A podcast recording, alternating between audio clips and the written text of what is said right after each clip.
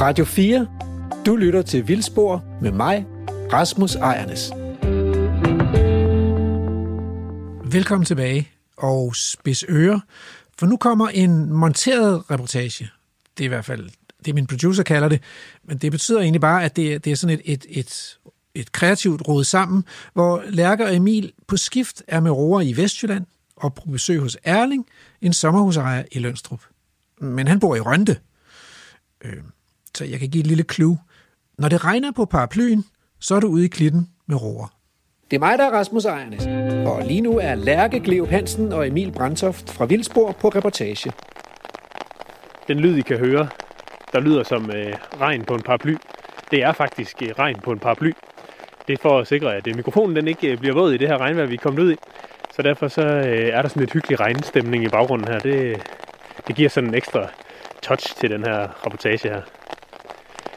Nu står vi jo heroppe på toppen af den her, øh, af den her klit og kan se ud over det her, det her landskab, som jo er meget anderledes end det, vi kom fra op ved Rubjerg Knude. Her er nogle helt andre farver, hvor det meget var det bare sand, og så de der øh, øh, lidt visne og ellers sådan blågrønne sandhjelme, der var dominerende ude ved, op ved Rubjerg Knude. Så herude der er det meget mere brune og, og gullige nuancer og sådan noget. Øhm, og Roar, hvad er det for et landskab, vi kigger ud på? Jamen altså det, det som vi, vi, vi har her, som vi ikke havde øh, oppe ved Rubæk Knude, det var, øh, her der har vi ligesom hele øh, soneringen helt ude fra den hvide klit, som vi havde ude ved Rubæk Knude, og så helt ind til klitheden. Så her har vi både, det vi står i nu, det er en mosaik af noget klithed og noget, noget gråklit, og længere ude er der måske det, man kalder grønfjersklitten, hvis vi går lidt længere ud. Og så ender vi, som I kan se helt ude i baggrunden, der ender vi ude ved den, ved den hvide klit, øh, ude langs kysten. Øhm, og det man allerede ligesom nu kan se, det er, at det her, det må være godt for laver. Og det er det blandt, altså det tænker jeg, det er, fordi der er plads, der er masser af plads. Øhm, og det har været overladt til sig selv, så I kan se, der er, der er øh, fri dynamik, og de her naturlige processer, som vi taler om, de, øh, de har til en vis grad fået, fået frit spil herude. Man kan se, der er blottede sandflader rundt omkring. Øh, der er klitformationer, der er lavninger. Og så en sidste ting, som også er vigtig herude, det er, at der er, der er et lavt læringsstof, læringsstofniveau. Altså der er langt til, til de nærmeste industrier og landbrugsområder. Det er omgivet af, af store, øh, store skove. Så det er sådan et naturligt lavt læringsstofniveau. Øhm, så de, de ting til sammen gør, at, at øh, det er et godt levested for, for nogle af de her nøjsomhedsplanter, øh, øh som blandt andet jo er meget afhængige af det her blottede jord, blottet mineraljord, som virkelig er en mangelvare i den danske natur. Så det vil jeg virkelig gerne slå et slag for, at vi får mere næringsfattig blottet mineraljord. Men øh, skal vi prøve at gå ned og se, om vi kan finde øh, nogle af de her arter? Altså, så det jeg tænkte, det var, at øh, dernede, der, ser, der er der nogle øh, rensdylaver. Så der kan vi nok godt finde noget. Lidt længere ude der, der er der sikkert noget andet, men det kan være, at det er fint nok bare dernede. Goddag. Goddag. Goddag. Goddag. Emil. Fik til dag. Vi, vi har lige haft sølvbold med kone og så det flyder lidt ind i huset. Ja, tak. Ja, ja. Der sagde vi gang en her sidst på 6 dage her. Ja. Nu er det hverdag igen, jo. Ja. Så skal vi lige sådan finde os selv, jo. Ja, det er klart. I må komme indenfor. Jo, tak. Ja, tak. Vi sidder øh, i dag som noget nyt inde i varmen i et, øh, i et hus i Rønte, hvor der, hvis ikke det havde været mega diset og toget udenfor, så ville vi kunne se det meste af Aarhusbugten og Samsø og alt muligt nede øh, syd for os. Men fordi det regner og koldt i dag, så er vi rykket ind i varmen. Øh, ind til dig, Erling Mikkelsen. Tak fordi vi måtte komme. Jamen, øh, velbekomme, og det er da dejligt at, at se jer. Og øh, her kan vi jo ikke snakke meget om kystsikring, for vi, vi, vi sætter lige her 100 meter over havet, over Aarhusbugten, så vi har ikke brug for kystsikring her, nej. Og øh, jamen, jeg er formand for sommerhusejeren Syge for Lønstrup, og øh, det er jo der, hvor øh, at den hårde høstsikring den stopper, og det er så der, hvor Natur 2000 den reelt starter og går syg ned forbi Rubjerg. Øh, fyr den vej ned efter mod Nørre, Nørlev Strand eller den vej. Nej, undskyld, Nørre Lyngby. Nørre, Nørlev Strand, det er nordpå. Og Erling, du har, øh, du har fundet et, et kort af lidt ældre dato frem. Hvad, hvad viser kortet her? Kortet det viser øh, fra dengang, at hele området det blev udstykket. Og det var i 1971 til, til 72, man lavede en stor udstykning syd for Lønstrup, og det er den, der, den strækning, jeg lige omtalte før, der ligger fra den hårde Klintfodsikring og ned til Morup Kirkegård i dag. Og der er 125 øh, matrikler på cirka 2.000 øh, kvadratmeter hver, og der viser sig, at øh, der havde vi jo så 150 meter ud til, øh, til havet på det tidspunkt, altså i 1971-72. Så der var der ikke mange, der tænkte på at, at, få, øh, at tænke på klintforsikring eller sikre øh, uh, sommerhusen på det tidspunkt. Men der er sket meget siden, og der er sket det, at uh, jamen, der er jo kommet det, man kan sige, at i 93, der kom der den der nye naturbeskyttelseslov, og øh, det var sådan set en, en, en fin ting, at den kom, og, og den tog hensyn til naturen. Den tog sådan også hensyn til den enkelte grundejer. Og den naturlov, der kom og blev besluttet i 93, der er der sådan, at den faktisk også vedtaget, at man kan beskytte sin ejendom. Man kunne, besk- man kunne faktisk godt lave på klintforsikringer på det tidspunkt, bare man sikrer, at klinten den blev stående, og at den ligesom kunne føres over i noget andet, end det den var i dag. Fordi den klint, vi har i dag, der er ikke nogen speciel øh, blomster eller dyr, der ikke kunne findes andre steder, fordi der er sådan, at den klint, vi har, den flytter sig 3 meter 21 øh, cm om, om året. Og det vil sige, der er jo ikke noget, der, der er statisk der, så, så det er altså cirka 20-25 cm om, om munden, at den, den falder ned. Og så kommer der så senere, i 2003, der begyndte man jo at varsle det, man kalder en øh, Natur 2000. Og den øh, vedtager man sådan set ved lov. Og det er jo den, man i dag kalder Lønstrup øh, Rødgrund. Altså, det er jo den, hvis man går ind og kigger på den, så er det hele det område, der ligger øh, faktisk fra Morup øh, Kirke og Syge på. Og så i anden omgang, så lavede man sådan en lille tange fra Morup Kirke og så op til, til Lønstrup by. Og det vi undrer os over som sommerhusejere, det er jo, at man har vedtaget en naturbeskyttelseslov i 93, og 20 år senere, der kommer Natur 2000. Der har overhovedet ikke været nogen høringsfase i forhold til den enkelte grundejer. Vi har ikke haft en chance for at kunne komme med indsigelser, og det forstår vi jo simpelthen ikke, fordi normalt, når man laver en kommuneplan eller laver en lokalplan, så har man mulighed for at komme med indsigelser og komme med sine bemærkninger, i hvert fald i en høringsfase på mellem 8 og 12 uger. Det har det ikke været mulighed for her. Så man kan jo sige, Natur 2000 bliver oplevet af rigtig mange sommerhusejere som en eller anden form for eksposition. Det vil sige, men faktisk stavnsbinder sommerhusejeren. De har ikke en jordig chance for at gøre noget for at sikre deres ejendom. Og det er jo stik imod grundloven. Grundloven siger jo faktisk på, øh, jeg tror det er artikel eller paragraf 62, et eller andet artikel, der står faktisk, at man som ejer af en bolig i Danmark, der har man både retten og pligt til at beskytte den. Og det er jo det, vi ofte hører, når vi hører, at der er en storm, der kommer fra vest, og har lagt vores klint op i Lønstrup, og tre dage efter, så er der høje vande i Roskilde Fjord, og så rykker civilforsvaret ud med 200 mennesker og lægger slanger ud, for at der er et sommerhus, der ikke må blive oversvømmet. Og det synes jeg faktisk, det er fair nok. Det fortæller bare den forskel, der er på vestkysten og Roskilde Fjord. Der bruger man 200 mennesker, og civilforsvaret rykker ud med overarbejde og det hele, og tilsikrer, at de to træskibe i Roskilde ikke får vand under kølen. De ligger jo, de er jo klodset op med en meter fra jorden, så de må helst ikke. Men det er utroligt den forskel, det er i, at man, øh, man vil hellere sikre Roskilde Fjord og dem, der bor dem, og respekt for det. Men vores område, vi er fuldstændig låst, fordi at der er lavet det Natur 2000. Vi har søgt rigtig mange gange. Vi har søgt over 10-12 gange om at få lov at kystsikre. Vi får afslag gang på gang. Og det er også derfor, der er nogle sommerhusejere, der har stævnet kystdirektoratet og Jørgen Kommune for at forhindre dem i at kan sikre deres sommerhus. Og det er de der 10-12 sommerhuse. Så kan nogle af dem, der er faldet i vandet, at man har stævnet for, at de ikke får lov at beskytte deres ejendom. Og det har jeg fuld forståelse for. Men det må også være sådan, at de mennesker, der er i god tro i tiernes morgen, har investeret miler og penge i at købe og lave et sommerhus. Der er nogen her i tredje generation, der faktisk ikke kan være i huset. Der er en herude på, ude på hvad det her, tangen, der står kun en skraldespand tilbage. Sommerhus er faldet i havet. I virkeligheden er der jo mange laver over det hele, som I kan se. Ja. Øhm, men jeg går og leder lidt efter den der... Ja, blandt andet den der, jeg havde lovet jer tidligere, den der pragtbærlav. Men øh, nu må vi se, om vi kan finde den. Og hvordan, øh, hvis I skal hjælpe med at finde den, hvordan ser den så ud? Jamen, den har, øh, den har sådan nogle... Øh, altså, bagerlavene, de består af sådan nogle øh, skæld, der, der, der tit ligger nede sådan langs, øh, langs jorden. Og så op for de der skæld, der vokser sådan nogle, øh, sådan nogle aflange strukturer, som man kalder podetier.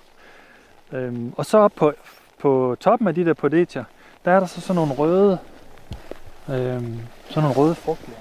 Mm. Nu har jeg godt snakket om, hvad, øhm, hvad laver det er, så nu kan det være, at jeg, bare lige kort skal fortælle, hvad, hvad en lav det er. Øhm, altså laver det er jo faktisk et, øh, et symbiotisk forhold, en symbiose mellem to vidt forskellige organismegrupper. Øh, først og fremmest en svampepartner, som er en sæksvamp typisk, og så, øh, og så en algepartner, typisk grønalger eller cyanobakterier. Øhm, og øhm, det, som sådan primært danner formen på laven, det er, det er svampen. Og den har så de her øh, algepartnere med, som laver fotosyntese og dermed mad til de her svampe. Øhm, så, så på den måde, der, der nyder de godt af hinanden ved, at svampen får mad, og algen den får et, øh, et beskyttet sted at, at, at leve. Øh, og den her symbiose, den har været utrolig øh, succesfuld i, i jordens historie. De har været der flere, altså mange 100 millioner år. Øhm, længere, tid, længere tilbage end, øh, end, øh, end blomsterplanterne. Og der er omkring 20.000 arter af laver i verden. Omkring 1000 i Danmark faktisk. Øhm, så, så på en måde har det været en meget succesfri økologisk gruppe. Det er også dem, som vokser længst mod syd i verden på Antarktis. Det er også dem, som vokser højst op i bjergene. Og det, altså det er fordi, de, de har den her særlige kombination af, af, af samliv, som, som kan klare sig. De kan leve på en sten. Og det er også derfor, øh, det er også derfor, de klarer sig ekstra godt her øh, på det her, som du kalder det meget næringsfattige klithede. Og det er også det her symbiotiske forhold, der, øh, der hjælper dem der. Ja, lige præcis. Altså, det er jo meget, det er jo meget næringsfattig øh, jord, man har her. Det er øh, øh, næringsstofferne, som er kommet fra havet, så langt herinde, en kilometer halvanden bag ved, bag ved kystlinjen, det er så udvasket, så der er meget, meget lave næringsstofniveauer i, i, i jorden. Og, øhm, og det er altså næsten kun øh, laver og mosser, nogle få øhm, dværgbuske, som er tilpasset øh, det her nærings, næringsfattige øh, miljø. Og man kan sige, der er jo altid den her kamp øh, mellem øh, de her nøjsomhedsplanter, og så dem, som sådan er, øh, vokser hurtigere, træer, græsser og buske. Og det er, det er særligt sådan nogle områder her, hvor, hvor det er for hårdt for de her arter, som kræver meget næring og, og vokse, der, øh, der, der kan man sige, der har laveren ligesom fundet en, en, en niche, de kan overleve i. Men man kan sige, noget, der også er rigtig vigtigt for, at de kan overleve, det er jo den her dynamik. Det der med, at der hele tiden bliver skabt øh, ny, blottet mineraljord. Øhm, hvis der ikke gør det, så vokser det hele lige så stille til i, øh, i lynghed og til sidst skov. Øh, så derfor så, øh, så skal vi sætte naturen fri, særligt herude i klitten. Og det er det, der til dels er herude. Øh, og nu ligger der også noget andet her foran os. Der ligger sådan et, øh, et gammelt øh, patronhylster. Og det hænger vel sammen med, at øh, det her det er et øh, gammelt, forladt militært skydeterræn. Ja, altså, det har jeg ikke fortalt jer nu, men det er faktisk ikke forladt. Øh, det er faktisk et aktivt skydeterræn.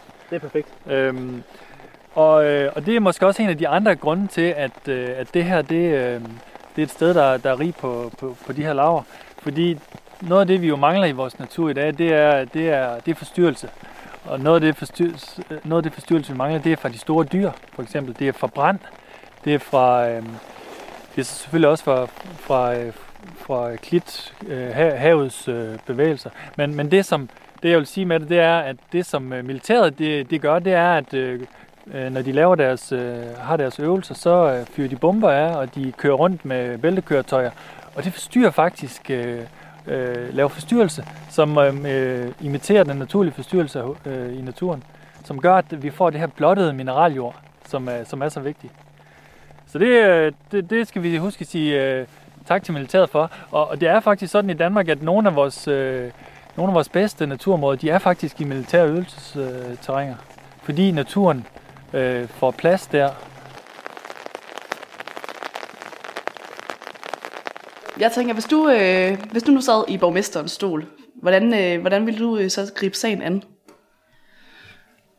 Hvis jeg var borgmester i Jørgen Kommune, så ville jeg simpelthen skrive til formanden for Strandfodgård, Al Mikkelsen, og sige, skulle vi to nu ikke tage at drikke en kop kaffe og prøve at se at finde en løsning? Jeg har inviteret Arne Bol fem gange. Og sidste gang skrev han, at jeg vil gerne have en kop kaffe, men aldrig inviteret. Vi har inviteret ham mange gange til, at vi skulle finde en løsning. Og, og det synes jeg faktisk ikke, en borgmester kan være bekendt. En borgmester, han er borgmester for borgerne, for byen, for kommunen. I, og han er også borgmester for Rubia Fyr, når det skal flyttes og klippe snor over. Han er også borgmester for, når der skal laves en stadion til første division inde i, i Jørgen. Færre nok for det.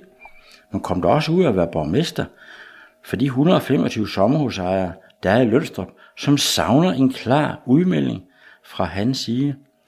Derfor har vi også sat en banner op. Jeg ved ikke, om I har set de banner, der er kørt rundt deroppe i går. Jeg har indtryk af, at de har været oppe og kigge det. Og øh, det står på den banner, vi efterlyser et svar fra Arne Bol, som er borgmester for os alle sammen. Kom ud i busken og øh, fortæl os, hvad du vil. Kunne vi gøre noget sammen, så er vi åbne, og vi kommer ikke heller i dag end i morgen. Så hvis det var mig, der var borgmester, så siger jeg, ved du hvad, det er han er fuldstændig ret i. Vi er nødt til at sætte os sammen og finde en løsning på, hvordan vi får vi naturen, kystsikring og sommerhusejeren til at gå i fodslag. I forlængelse af det, Erling, hvorfor er du så gået ind i det her øh, ret politiske arbejde som formand for øh, Grundejerforeningen?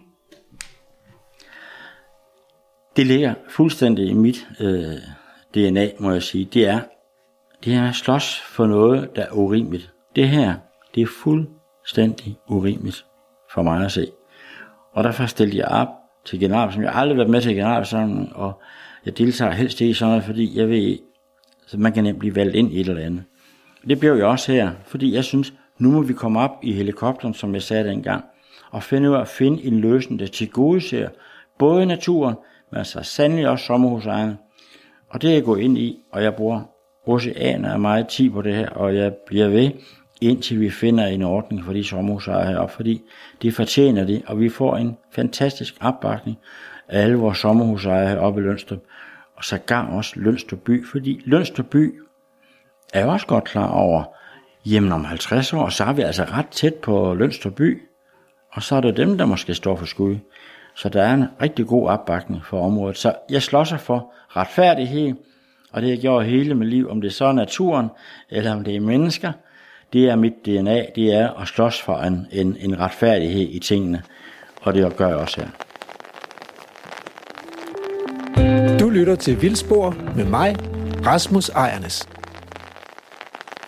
Prøv lige at komme her. Her, her er der en. Hold sjov.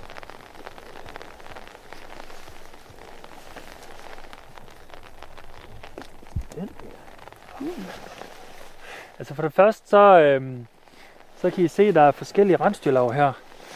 Øhm, rensdyrlav, det er sådan en særlig form for bærelav, som, øh, som er sådan meget grenede. Øh, man kender dem fra, øh, ja, fra julens tid, fra, øh, fra juledekorationer begravelseskranse, der er det faktisk øh, først og fremmest den øh, rensdyrlav, som hedder stjernerensdyrlav, Cladonia stellaris, som, øh, som man bruger.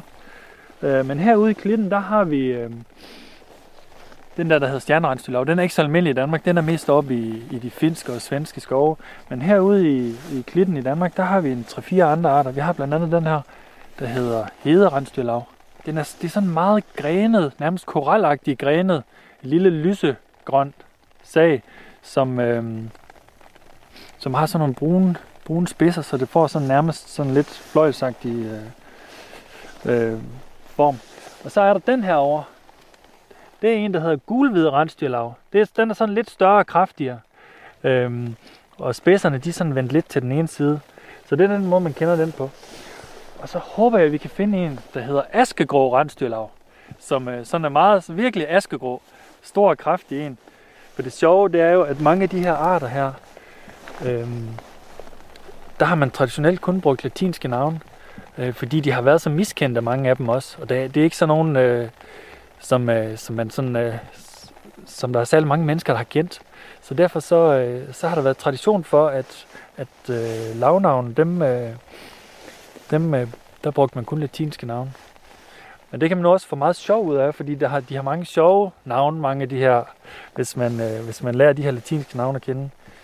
En af mine favoritter, det er for eksempel den, der hedder øh, Alectoria samentosa subspecies vexilliform. Fantastisk navn. Det skal vi virkelig øve sig på. ja. Jeg kan også huske den første, øh, jeg startede med, med at kigge på, på de her ting, da jeg var måske 12-13 år. Så en af de første øh, arter, jeg lærte at kende, det var en, der hedder Racometrium canescens. Det er sådan en sandbinder herude i klitten. Og den, øh, jeg tror, jeg, jeg øvede mig en måned på at, at lære det, det navn at kende. Og skrev, skrev den op på min, øh, overalt på min krop, mest på mine hænder. Øh, og så øvede mig på den, øh, på det navn. Øh, alle begyndelser er svære. Men øh, og det, det er også det en lav, eller hvad? Er det også en lav? Øh, den der Racometrum canescens, det var faktisk en mos. Øh, ja. Der er også nogen som Bryoerythrophyllum recuperostra. Det er også et godt navn. Ja, ja det er udmærket. Det, altså, det er virkelig... Der er potentiale for nogle druklejre. Kan, hvor mange gange kan man sige det i træk? Så må du ellers bunde. Det er meget hyggeligt at komme helt ned og, ja. helt ned og ligge på maven her og kigge i det her kan man virkelig se. Altså når man bare sådan står oppe i almindelig hovedhøjde og kigger ned på det, så er det bare sådan noget, brun noget, hvor der er noget gråt noget, der stikker op af. Øh, men når man kommer helt ned og er øh, med øjnene 10-15 cm over det, så træder alle, hele diversiteten jo tydeligt frem. Det er ret fascinerende. Her kan I se, der har vi vores øh, nye bander. Dem har vi sat tre af deroppe.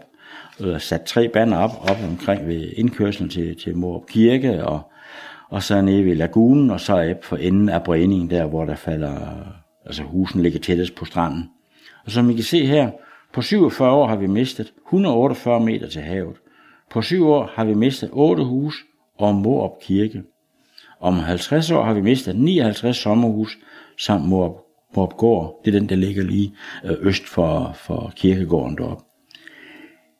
Det er de forudsigelser, det er det, vi har. Vi har haft et geoparten op i Jørgen til at lave de her beregninger. Og, og, og de minder mig om det kort, I lige ser her, materielkort. Det vil sige, vi går faktisk helt her ind. Om 50 år, så er det her sommerhus væk. Hvis vi tager den prognose, som er faktuelt rigtigt, det er 3 meter og 21 cm om året, jamen så kan vi selv tælle ind af. Og vil den, som jeg også så op på kortet, så kan I se, der er en vi striblet linje for hver 10 år her. Og så kan enhver jo se, hvornår er det så, at mit sommerhus falder i vandet? Og, og jeg ved godt, det er provokerende, men vi er nødt til at sætte det på spidsen, fordi der er jo ikke nogen, der kan sælge deres sommerhus deroppe. Der er jo ikke sikkerhed for nogen ting. Jamen det banner, du lige har øh, vist os her, Erling, det, det øh, er jo banner med et, øh, et luftfoto på, hvor man kan se øh, en sort linje her øh, yderst, som jeg tænker er øh, kystlinjen tilbage i 70'erne, da udstykningen blev lavet. Den er tilbage i 92. Det er fra 92? Ja. Okay.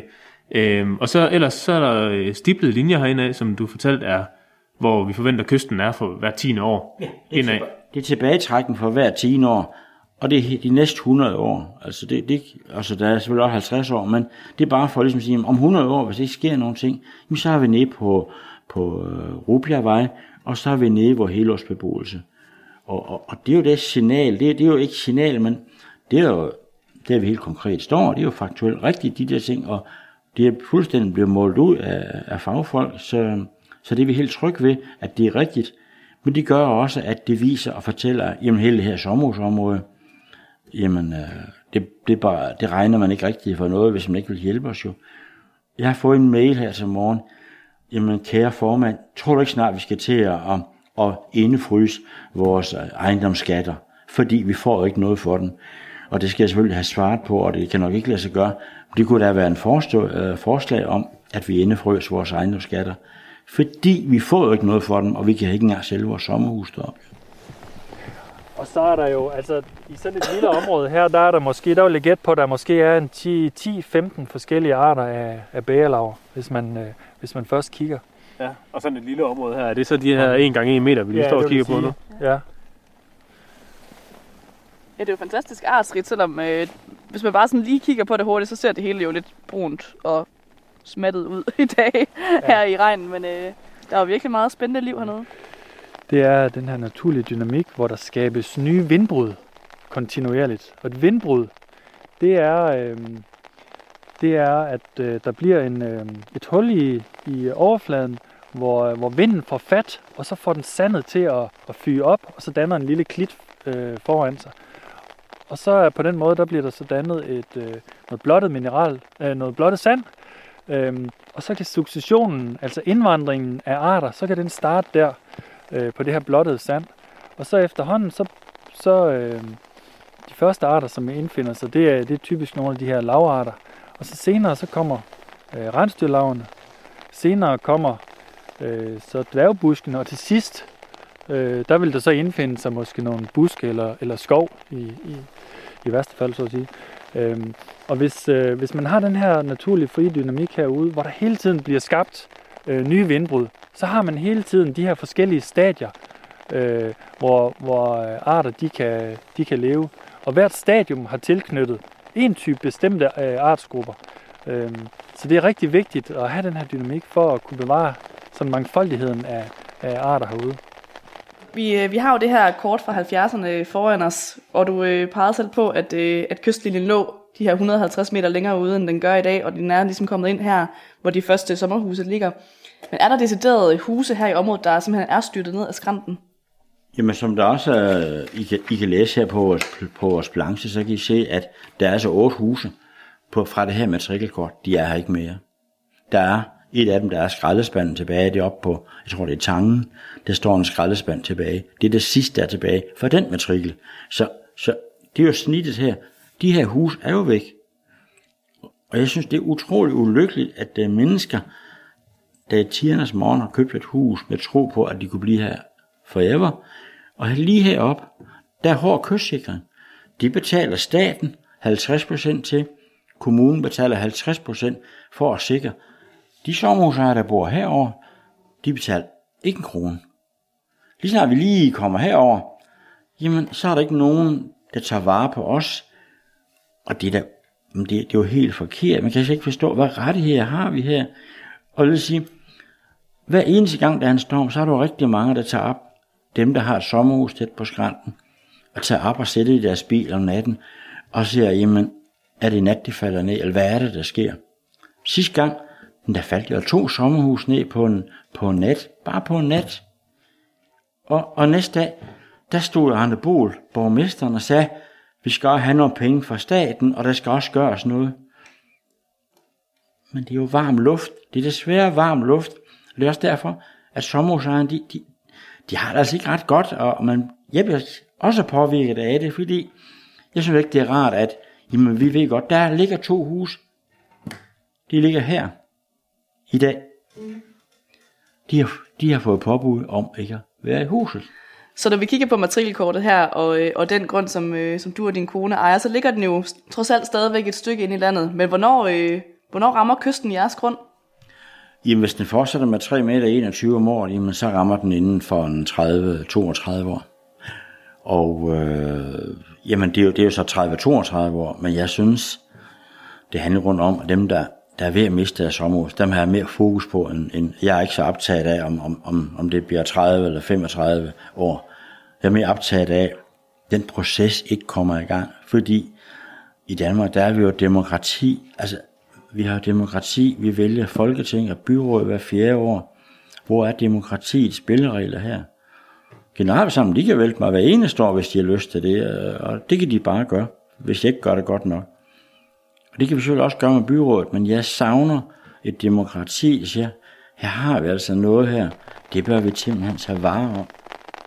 Herude i det her øh, fantastiske område, vi står i nu, som jo er et, øh, et militært skydeterræn, der, der er vi tæt på øh, noget, der er naturligt i forhold til dynamikernes frie spil og Roer, Du har flere gange øh, mens vi har været sammen i dag, talt om at sætte naturen fri, og det er jo også meget det, det her program egentlig handler om, det her med at øh, give plads til naturen, og naturen, øh, naturen udfolder sig.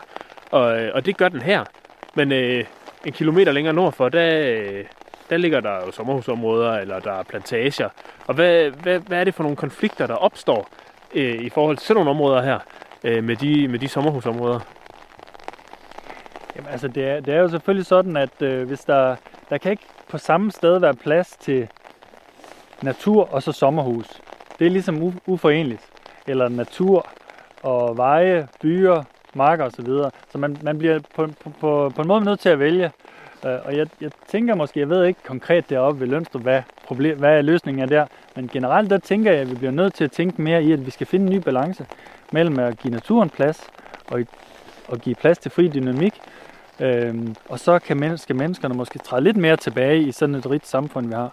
Måske bare træde en kilometer tilbage, så at sige, fra kystlinjen. Så kan man måske bygge der, sin sommerhus derinde, så der, så der er plads herude til, til, til naturen. Det er i hvert fald rigtig vigtigt, hvis vi skal stoppe den her masse, den sjette masseuddøen, og at vi, øh, at vi også i Danmark, tænker jeg, også gør vores til, at vi får, at vi får stoppet den. Og det, det, er, det, det, man først og fremmest kan gøre, det er at give naturen mere plads. Så Roar, du, du foreslår lige rigtig fint, at man kan jo øh, ligesom rykke med de menneskelige aktiviteter, al vores øh, sommerhus, øh, ferieture, øh, et godt stykke ind i landet, så vi ligesom giver naturen plads tættere på havet. Man har jo lidt problemer op omkring øh, Lønstrup, noget som vi allerede har været lidt inde på, at, øh, at der æder havet simpelthen af kysten, og sommerhusene de ligger nu helt ude på kanten. Hvordan øh, ser du på kystsikringen sådan generelt, øh, når man bruger det her i området? Altså generelt, så, så synes jeg, at vi er så rigt et samfund, at, der, at vi burde have, have overskud til at sætte naturen mere fri, og simpelthen øh, øh, give noget mere plads til naturen. Men der er selvfølgelig nogle konkrete, helt lokale problematikker, så, hvor, hvor man skal finde en løsning. Det er klart, det skal jo heller ikke gå ud over, over øh, uskyldige mennesker. Men generelt vil jeg sige, at vi må da i sådan et rigt samfund som det danske have, have penge og, og midler til at skabe mere, give mere plads til naturen. Erling, man kan jo godt høre, når du sidder og, og taler om det her, at der, er, at der er noget på spil, også for dig. Og jeg kunne godt tænke mig at, at høre lidt mere om øh, din historie med, med, sommer, med at have sommerhus i, i Lønstrup, fordi man kan jo virkelig mærke, at det er, det er noget, der betyder noget for dig. Det er korrekt.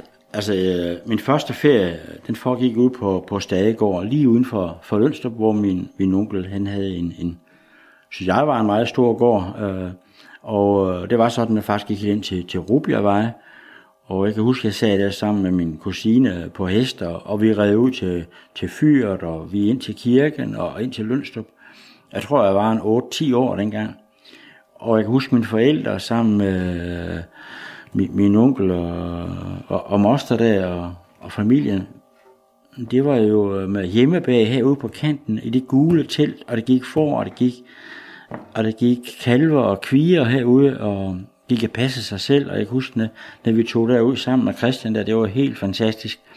Og det har også gjort, at, øh, at min kone og jeg har fået et fantastisk forhold til, til Lønstrup, og vi har, jeg husker for mange, mange år siden, øh, der var vi også oppe, og vi havde lejet sommerhus deroppe, og så blev vi enige om, ej, skulle ikke prøve at se, om vi kunne finde et sommerhus deroppe og få lidt af den der barndom lidt tilbage, og, og jeg har bevæget mig meget deroppe, og vi nyder at være deroppe. Vi har købt et, et, et sommerhus i 2003, og vi har lavet rigtig meget om ved det. Det var lavet af, af enkelte materialer dengang, og vi har forbedret det, og noget har vi pillet ned og muret op, og ja, som et moderne sommerhus skal være inde i, det har vi prøvet på at lave, fordi vi har jo en drøm om, at vi skulle være der længe.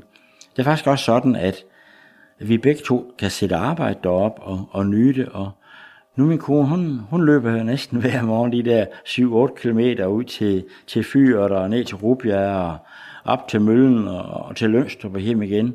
Og jeg tager min cykel og, og, og kører til, til Lykken og ud til, helt ud til Vandebjerg og, og hjem det er de der 30 km. Så vi nyer både naturen, vi nyer området, og så må vi også sige, det er en fantastisk by, hvor man faktisk kender alle de lokale handlere dernede, og vi har jo Kai, der har blandt andet keramik dernede på, på Rubiavej. Fantastisk Pibe Langstrømpe, hvad det hedder, porcelæn hun har. Og Marco, der bor lidt længere ude, der laver de der guldfaserede øh, krus. Så vi har et rigtig fint forhold. Ja, nu skal jeg ikke glemme slugten, fordi slugten er jo det lokale værtshus og spisested. Og jeg vil sige, jamen, dem kender vi dernede med Marlene og dem alle sammen. Det er jo altså det, man er lidt rørt over det, fordi hver gang vi kommer derned, vi kender rigtig mange mennesker, og vi er nye at komme der, og det er ligesom, vi er hjemme igen deroppe. Og sådan tror jeg faktisk rigtig mange af sommerhusejere, de har. Det er sådan ligesom et fristed. De har noget øh, ejer anden del af området og føler, det er altså deres det her. Det vil vi passe på, det vil vi, det vil vi tage vare om. Og det er også det, vi oplever på vores generalsamling, det er, det her det er vores. Det vil vi gerne have lov at beskytte. Og vi vil gerne gøre det på en god måde. Men man kan også blive presset en gang imellem. Ligesom hvis ens barn det er på vej til at løbe på vejen, så farer man altså også ud og tager fat på det, så det ikke bliver kørt over. Det samme har vi også med sommerhusene. Vi, tager, vi prøver også på at gøre, hvad vi kan, for ikke, at de skal falde i havet. Og hvad har vi af mulighed for at beskytte det? Og vi synes, vi prøver alle mulige måder, og vi håber, der er nogen, der vil lytte til det her. Og vi håber, der er nogen, der vil tage handsken op sammen med os og være med til, og vi kan finde en løsning for sommerhusejeren Lønstrup. Det fortjener de, og de fortjener de, fordi det er med baggrund i, at de har fået et sommerhus, de gerne skulle have i rigtig mange år. Også fordi det er lagt ud som et sommerhusområde. Og det må og kan ikke være rigtigt, at man skal vente 25 år, inden man reelt vil gøre noget. Så min appel, det er til det politiske system. Hjælp os med at finde en løsning for Lønstrup. Det fortjener sommerhusejerne, og det fortjener både min kone og jeg.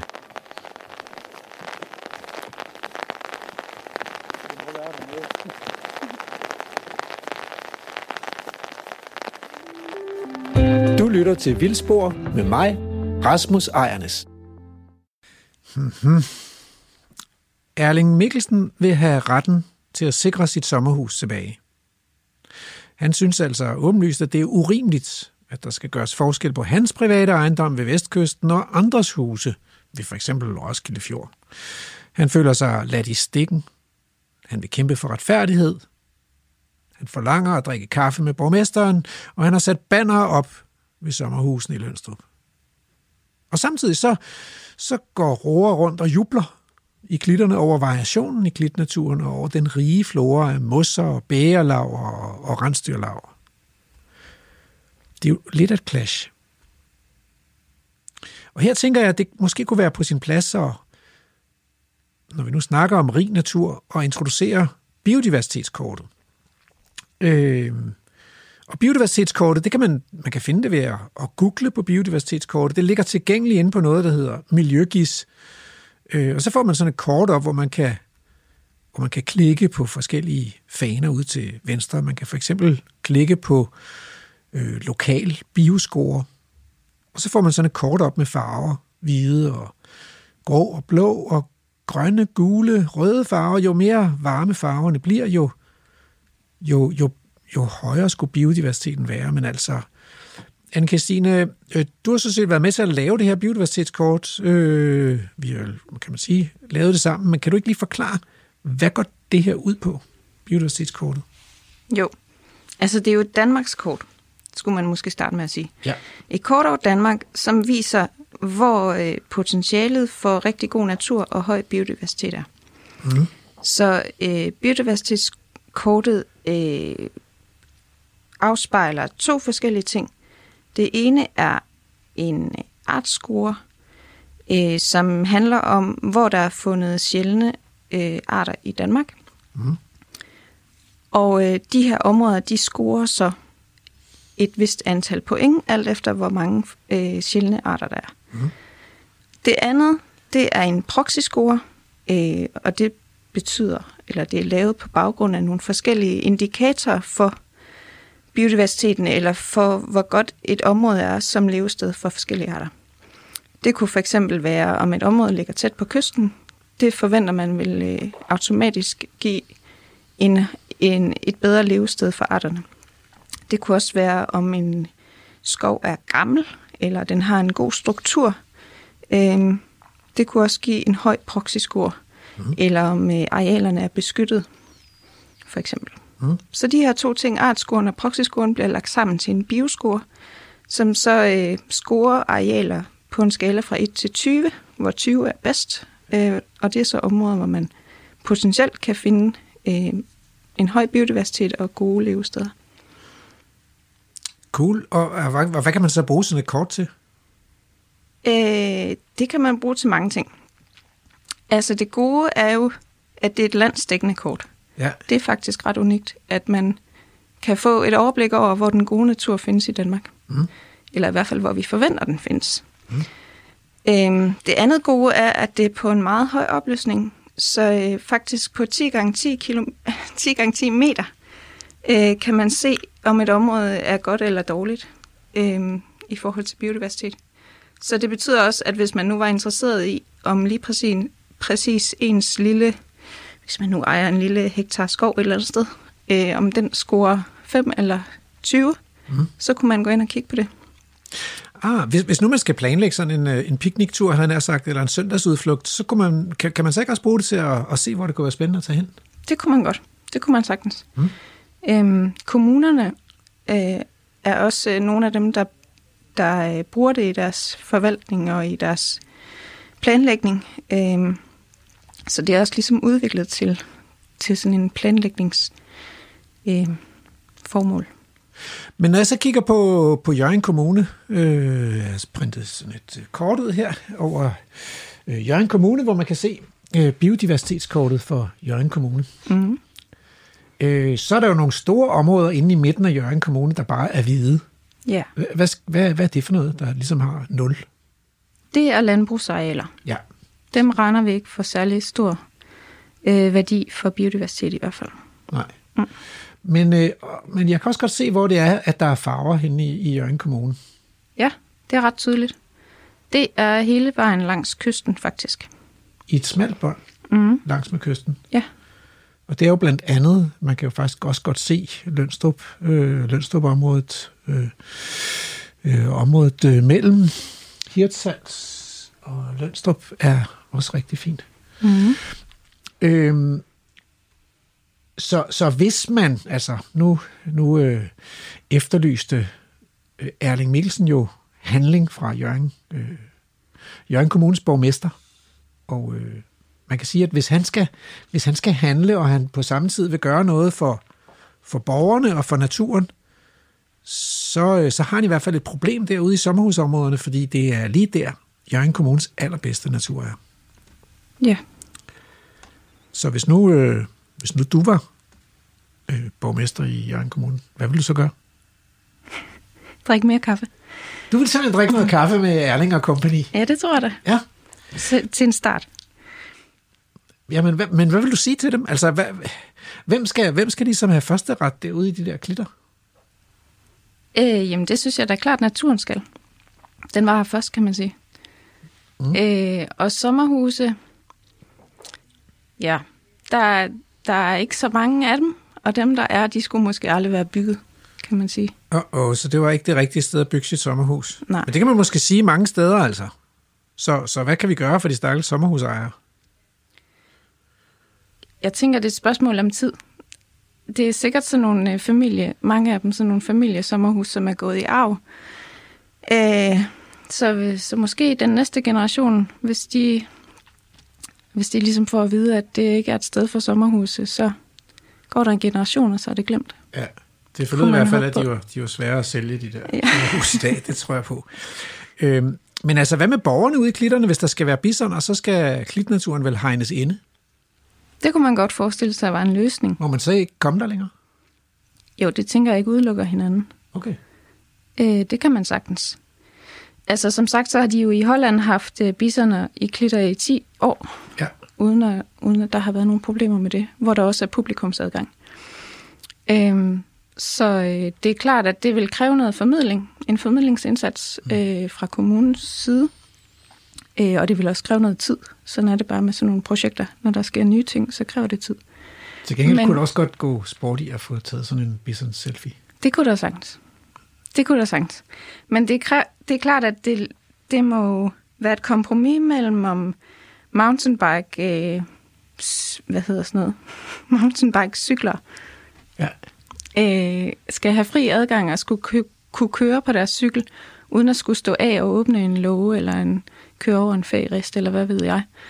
Øh, så det, men ja, det må man vende sig til som, som rytter, eller hundelufter, eller hvem der nu ellers kommer derude. Men jeg tænker også, at det med tiden sagtens skal blive sådan et område, hvor man tager hen på søndagstur, når man får familien for, på, når man får familien fra København på besøg, at det ligesom er noget, man gerne vil vise frem og være stolt af øh, i lokalområdet, at man rent faktisk har nogle tiltag, som er spændende og som skaber noget uforudset.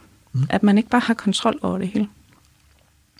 Og øh, det er jo sådan set lige meningen med, med den der vilde kystnatur, så det kan jeg godt følge. Ved du hvad, tak skal du have. Det var en fornøjelse at have besøg af dig, og øh, jeg føler, jeg blev meget klogere på, øh, på de der klitter og klitnaturen. Øh, så tak. Velkommen. Ugens tråd. Ugens tråd i dag er fra øh, Facebook-gruppen biodiversitet.dk, og den er fra 1. december. Og det er igen Jakob Heilmann Clausen, som har delt et link. Han er stadig sur. Han skriver nemlig, at Dansk Skovforening fortsætter med misinformation. Og han skriver om, at han tidligere har anklaget dem for den vildeste misinformation, og at de nu har øh, modereret og nuanceret deres synspunkter med et nyt nyhedsbrev og ved at optræde her øh, i interview på Radio 4. Øh, jeg ringede jo til Dansk Skovforening for nogle uger siden. Øh, problemet, skriver Jakob, det er, at, øh, at Dansk Skovforening stadigvæk drager den konklusion af den tyske undersøgelse om øh, dyrket og urørt skov, at konklusionen er, at der går lang tid før biodiversiteten ændres synligt. Men Jakob skriver, det er stadig ikke, hvad undersøgelsen belyser.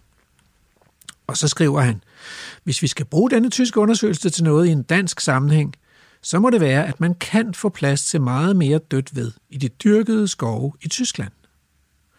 Det ville være spændende, om den vinkel kom frem i Skovforeningens formidling.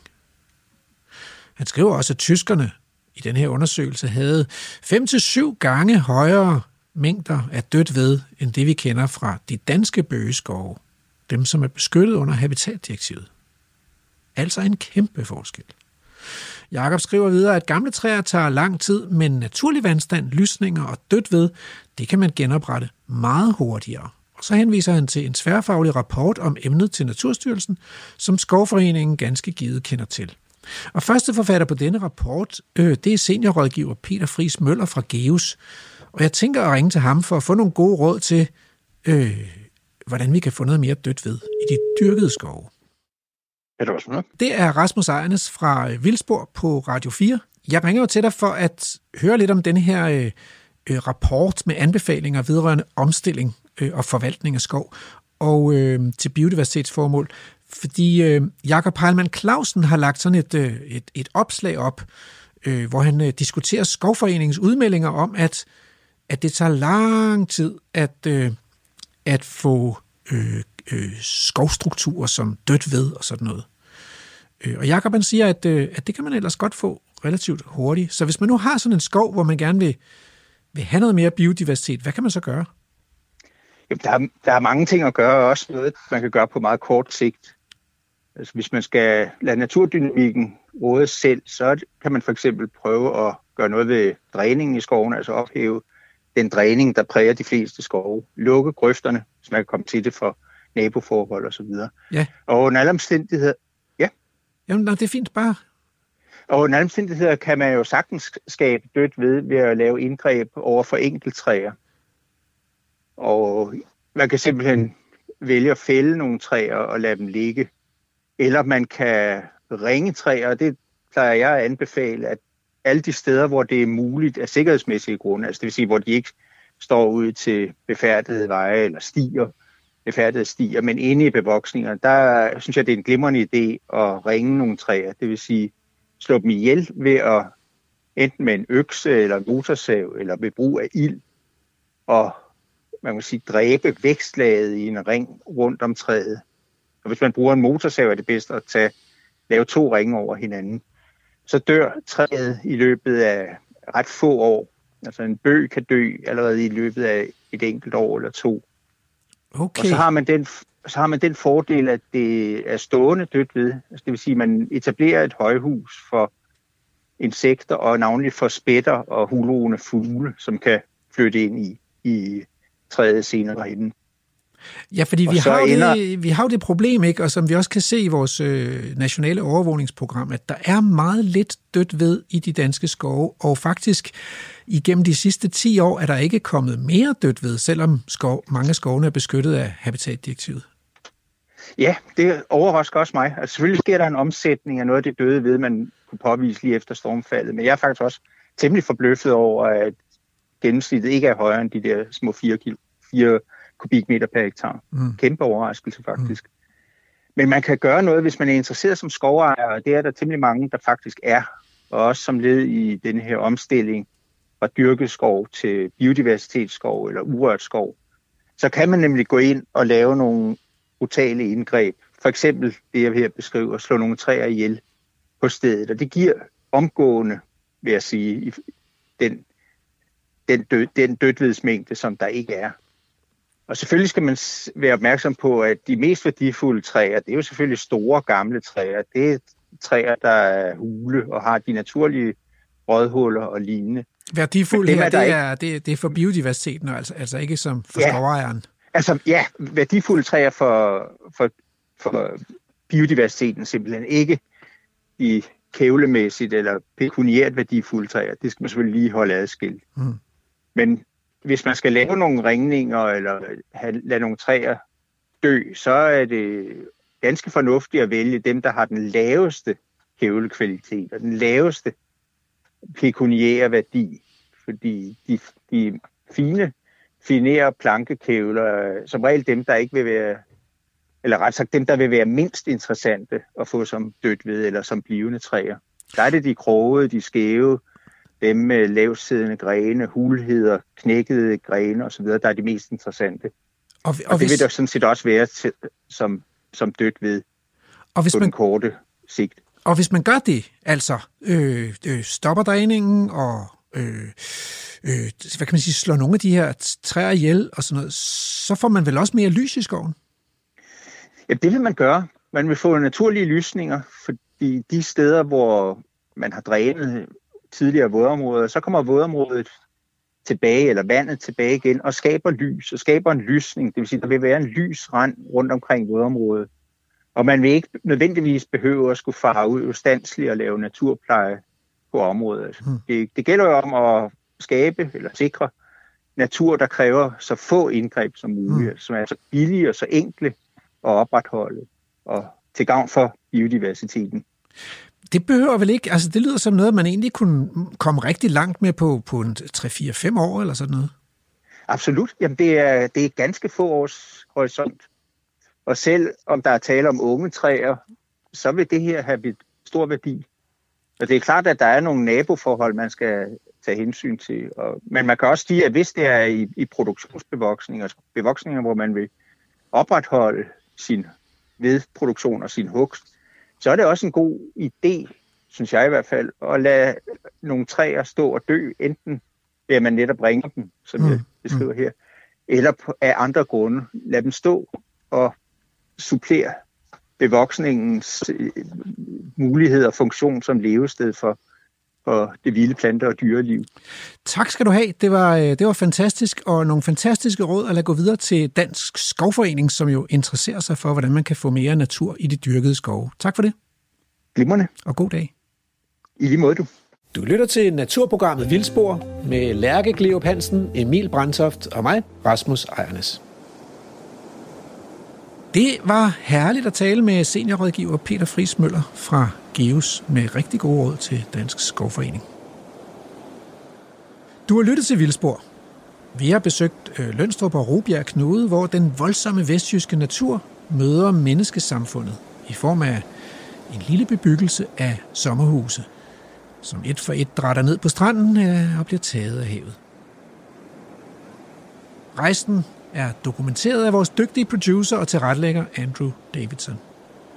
Vi høres ved på næste lørdag kl. 10.05, og øh, inden da så runder vi vildspor af med ugens haiku.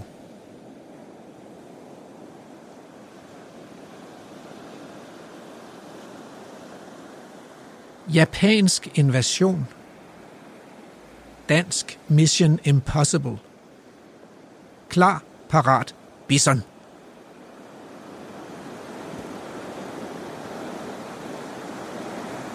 Programmet er produceret af Folkeuniversitetet og Aarhus Universitetsforlag for Radio 4.